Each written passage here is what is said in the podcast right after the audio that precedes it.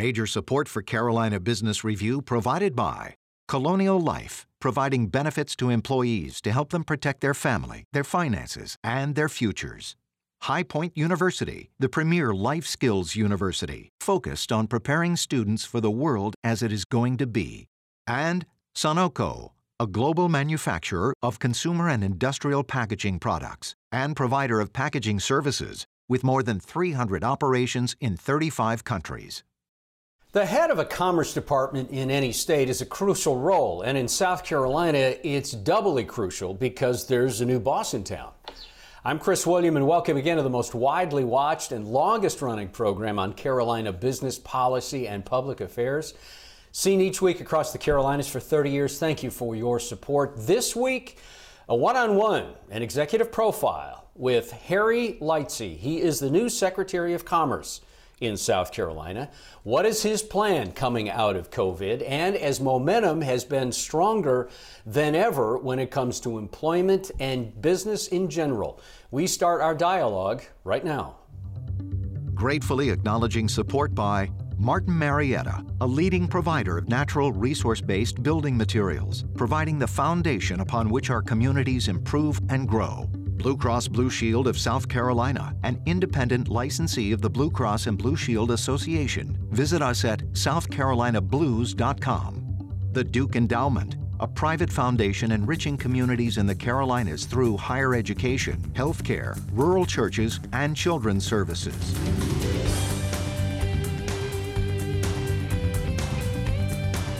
On this edition of Carolina Business Review, an executive profile featuring Harry Lightsey, South Carolina's Secretary of Commerce.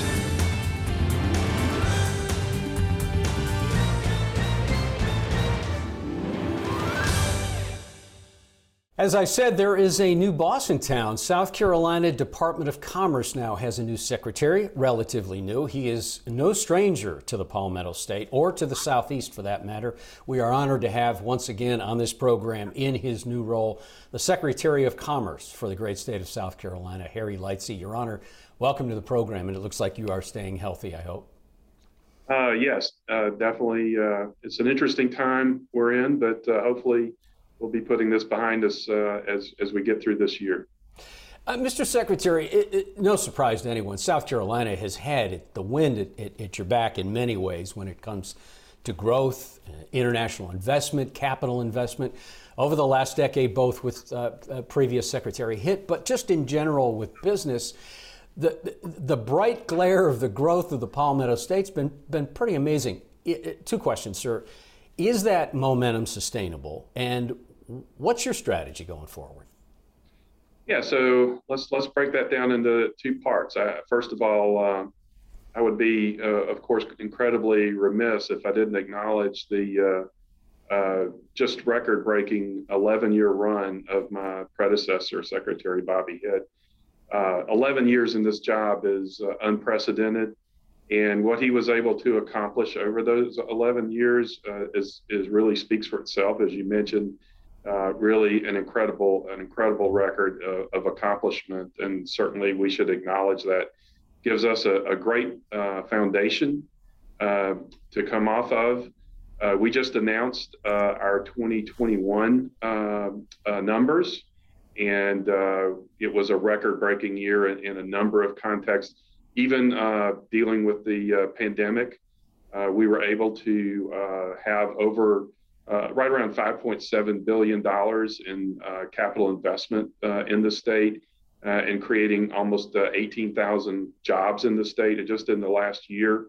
Uh, so just a, just a great record.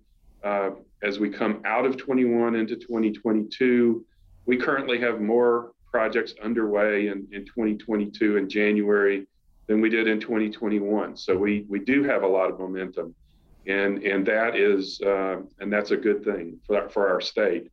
Um, in terms of, of, where do we go from here, uh, what I have said uh, consistently since I, I took uh, the position is I really and truly believe that the next uh, five ten years in business are going to be uh, transformative for every business, and um, I think that helping our existing businesses that are already here in the state deal with uh, many of these new technologies that are going to be brought uh, to the market and commercialized, uh, increased automation, artificial intelligence, uh, vast increases in, in the type of computing in the auto industry, which is very important to South Carolina, the conversion from the uh, internal combustion gasoline engine uh, to the, the battery electric vehicle.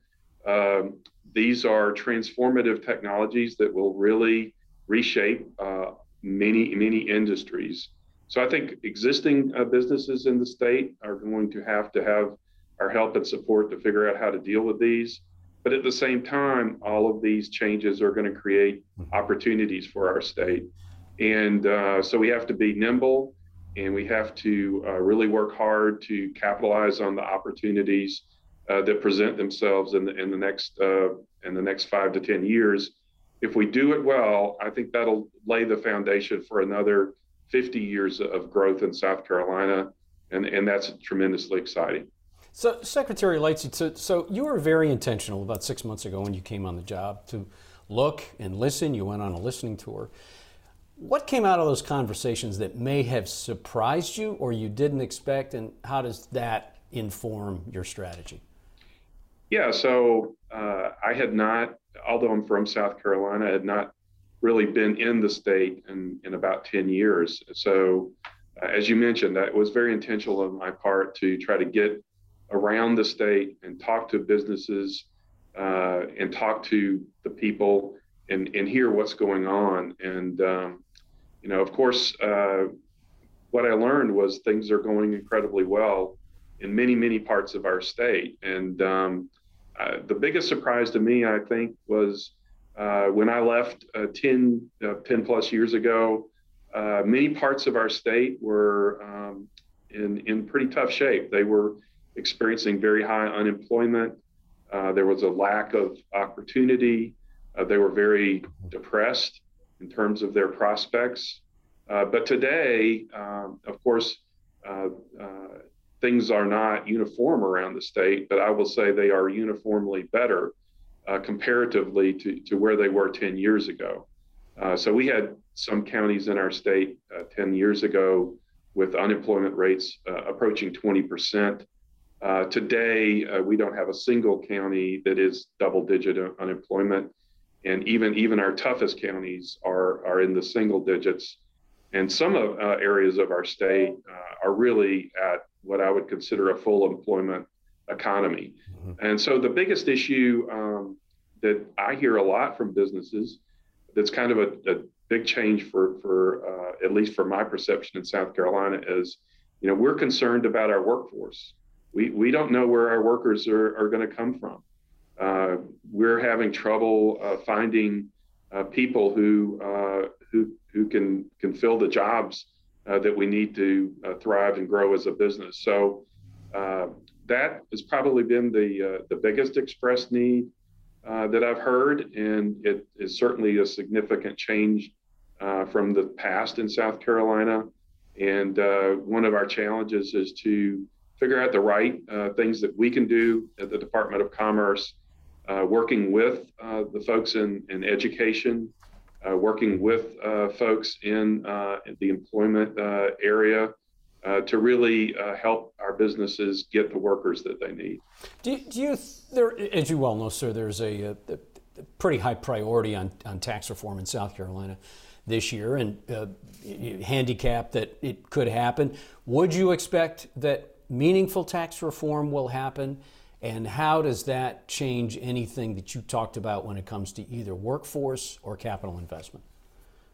Yeah, so uh, as our governor mentioned in his State of the State address, uh, if you look at South Carolina in comparison to our neighboring states, mm-hmm. and indeed to many other states where we compete uh, for investment and, and, for businesses to locate, um, our tax rates are relatively high.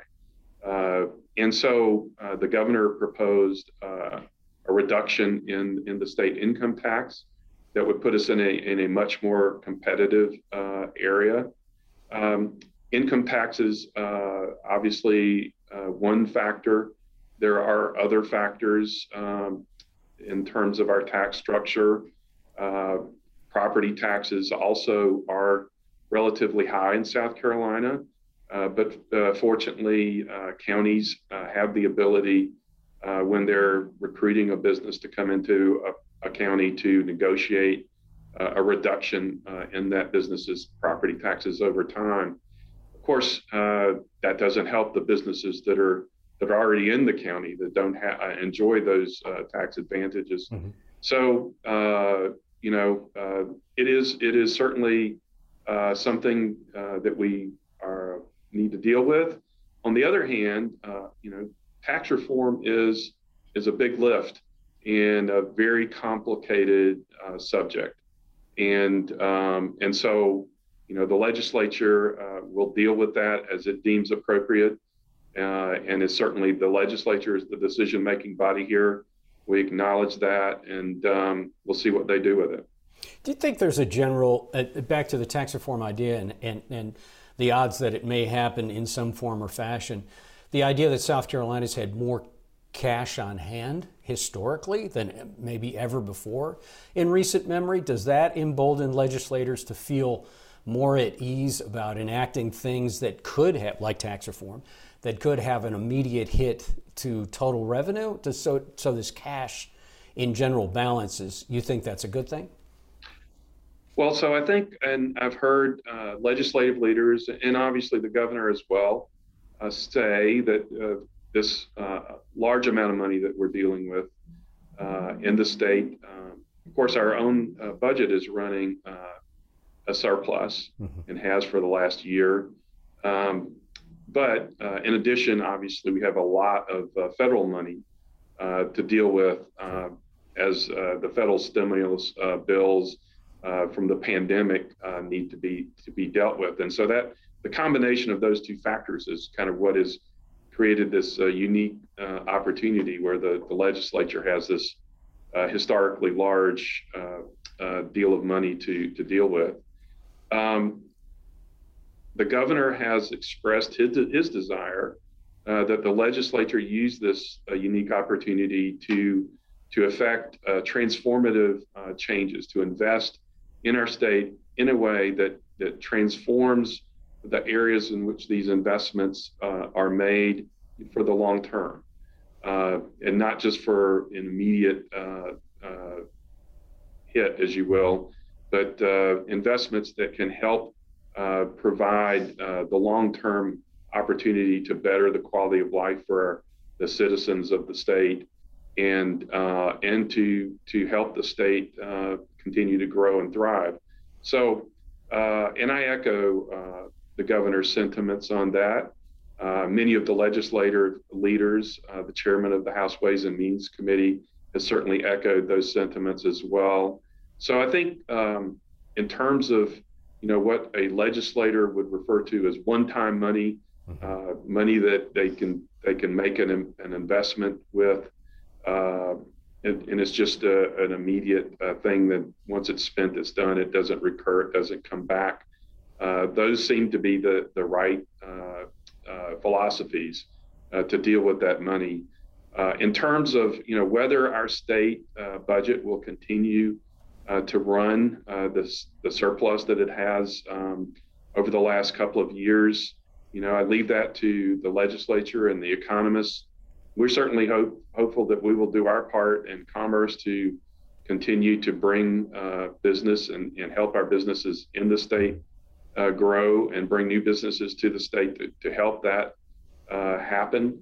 But uh, you know, it's it's a question of of where the legislature is and feeling uh, how they want to deal with uh, any any um, prospects of uh, continuing uh, surpluses in the budget. But, sir, would you expect that the, the, the, historic size of the surplus would also mean a greater amount for, for commerce to have, to use for incentives, et cetera? Yeah, so we've um, we've proposed in our, in our budget uh, uh, a new concept uh, which uh, kind of echoes these uh, sentiments of both the governor and, and the legislative leadership. we're calling it the Strategic economic development, infrastructure. Um, and uh, what we would propose to do with this money if the, the legislature uh, uh, approved our budget request uh, would be to use the, that money to um, uh, seek out and, and, opportunistically invest in infrastructure or in unique opportunities to provide a platform for growth for the future. Uh, currently, our incentive structure that we administer at, at, Commerce to attract businesses into the state is tied to recruiting a particular business. And so a business commits that it's going to create a certain number of jobs uh, in the state, or it will make a certain amount of capital investment in the state. And in return for that, uh, we are allowed to uh, approve incentives for them, uh, tax incentives for them uh, as they make those investments and create those jobs. Um, but what I'm talking about here is the opportunity to make investments in infrastructure or in things uh, to be built in the state um, or to be created in the state that are not tied uh, to a specific business coming here or to creating a certain amount of jobs, uh, but more would more provide a platform uh, that would allow us to recruit um, businesses in the state in the future. You know, kind of in the same vein, sir, the idea that if you get more money and if you're allowed, allowed's not the right word to say, I apologize for that, but if there is a there's a general feel that commerce can operate with some I'll call it discretion, not secrecy, because the, as you well know, the State House, the General Assembly, was critical of former uh, Secretary Hitt, but also Commerce that there was not enough transparency, and that happened almost two years ago. And and I know you were committed. What, some of your comments initially when you first uh, arrived on, on the scene at Commerce were you were committed to transparency. So. Uh, given the, do you feel like there is a, it's a new day and there's a new relationship with uh, the state house when it comes to how you move forward still be respectful around secrecy and around negotiations, but also keep those in the loop that need to know, but will also keep those things discreet as you need it? Sure. Um, and, and I will say, I, I think uh, I would acknowledge that uh, when I arrived here, uh, the, de- the, department already had um, some uh, very uh, good initiatives underway uh, Undersecretary Hitt to mm-hmm. increase uh, transparency within the agency. And, and some of those uh, things that we've been able to implement uh, in the months that I've been here, uh, we have uh, committed to additional steps that we're going to take to increase the visibility into what the department is doing, um, but at the same time protects the confidentiality of uh, information that would allow us to compete with our other states to attract investment and jobs, and also the confidential information of, of the particular companies uh, that are here in the state or that are thinking about locating in the state. So um, we have a number of things underway, uh, and um, we will continue to look for additional opportunities uh, where we can increase uh, our, our, transparency, uh, because I do think, uh, you know, generally speaking, uh, we are dealing with the taxpayers' money and the citizens' money, and they they have a general right to to know what we're doing and how we're doing it. absent circumstances where you know we need to protect competitive in- interests for the good of the public. I will say that in terms of our uh, uh, strategic uh, development infrastructure money that we've requested, um, we've uh, put forward that we would we would uh, do whatever the legislature deemed appropriate in terms of uh, transparency and approvals before that money gets spent or committed. so we're we're committed to full transparency on that and uh, to whatever uh, type of oversight that the, the legislature uh, deemed appropriate. Uh, Mr. Secretary, anybody that is a, a casual observer of, this, of the business of South Carolina is, is going to know that infrastructure is important, transportation, broadband. um, in your former life as a Bell South and an AT&T executive, you know a little something about uh, broadband and interconnectivity. When you when you look at the challenges and the bottleneck in broadband has been identified as as agreements with those that own telephone poles or or, or power poles. How, how how do you deploy that knowledge? How do you how do you uh, lead and allow broadband to be more quickly deployed? Yeah, so broadband is is certainly uh, a key uh, technology for for the future, and uh, we want to see that uh, as broadly deployed around the state as we possibly can. Um, the legislature uh, has designated uh, the Office of Regulatory Staff as kind of the lead uh, state agency uh, on that, I'll, and we are working very closely uh, with with the Office of Regulatory Staff as they work to implement broadband expansion throughout South Carolina. One thing they have done and I've had several meetings with them. Uh, they have successfully mapped uh, all of the entire state uh, in terms of broadband access. And so uh, we start out knowing uh, where we have broadband mm-hmm. and where we don't have broadband. And, and that is a tremendous advantage uh, because there are many states that have no idea what the where the, the, the infrastructure is uh, that would allow them to expand uh, broadband in their state. So I think South Carolina has uh, some unique advantages. First, uh, all we're geographically we're a small state, and so uh, frankly, um, uh, we are, are located very close to each other. So, you, as compared to some states where they have, you know, very uh, long reaches uh, to reach uh, mm-hmm. pockets of population. Um, and so just the, the geographic nature of the state will allow us to expand our broadband reach um, more so than, than the challenge many other states would face, I would say. Uh, secondly, as I said, knowing where we have to do our work and where we don't uh, need to do work is uh, is also a great asset for us to have as we really uh, start to to work with um, our uh, telecommunications providers around the state uh, and figure out uh, how we want to expand broadband, how we want to enhance uh, broadband, and in some cases, um, you know, broadband assets were deployed a, quite a while ago, and now uh, they're somewhat outdated. They needed the the type of bandwidth uh, that can be provided needs to be expanded, uh, those kind of things. Um, but uh, I think uh, we have a we, we have a good plan. We have a good start, and uh, I look for us to to very quickly expand broadband throughout the state with the support of, of the legislature. Uh, sir, we have about two and a half minutes, and I don't I don't want to not give a little bit of heat and light here to uh, the whole idea of supply chain was was was was created a lot of angst before the holidays, and for a while that the supply chain was disrupted, et cetera, et cetera. Of course, South Carolina has one of the premier ports in the country, in the world. Um, but beyond that, the idea of overland traffic, of getting boats in, of, of ships in, of, of, just the supply chain in general, do you feel like most of the biggest issues are behind us and now it's just a matter of time before that works through the system? And again, we have a couple minutes left.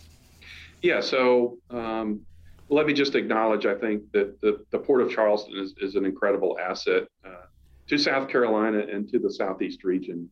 Um, and the, the, legislature has made some great investments in terms of expanding our, our port, uh, the Hugh Leatherman uh, terminal, uh, the dredging of the port are things that are coming online, you know, either this year or in the very near future. Um, and uh, that will increase the capacity of the port, which will be a great thing for for the entire uh, region and particularly for South Carolina. Um, you know, I think uh, supply chain. Uh, the one thing the, the pandemic showed many of our businesses is just how vulnerable uh, they have become, and uh, I think one of the opportunities we're going to have over the next few years is I think that a lot of businesses are looking at onshoring uh, parts of their supply chain. Uh, and uh, so there is going to be momentum to bringing business, uh, some parts of the supply chain, you know, back into the United States. And South Carolina, with its um, really uh, strength in, in manufacturing and advanced manufacturing, I think is uniquely positioned to, to take advantage of that. Wait, uh, uh, and when it comes to the ports, and it's not meant to be a leading question, but I would guess uh, President Jim Newsome has announced that he will be retiring. Barbara Melvin uh, has been clearly uh, the heir apparent. Um, I'm assuming you think there's not going to be much disruption with the transition in leadership? No, I, I don't expect that at all. Uh, Barbara has certainly been there. Uh, she has been in the number two position for quite a while.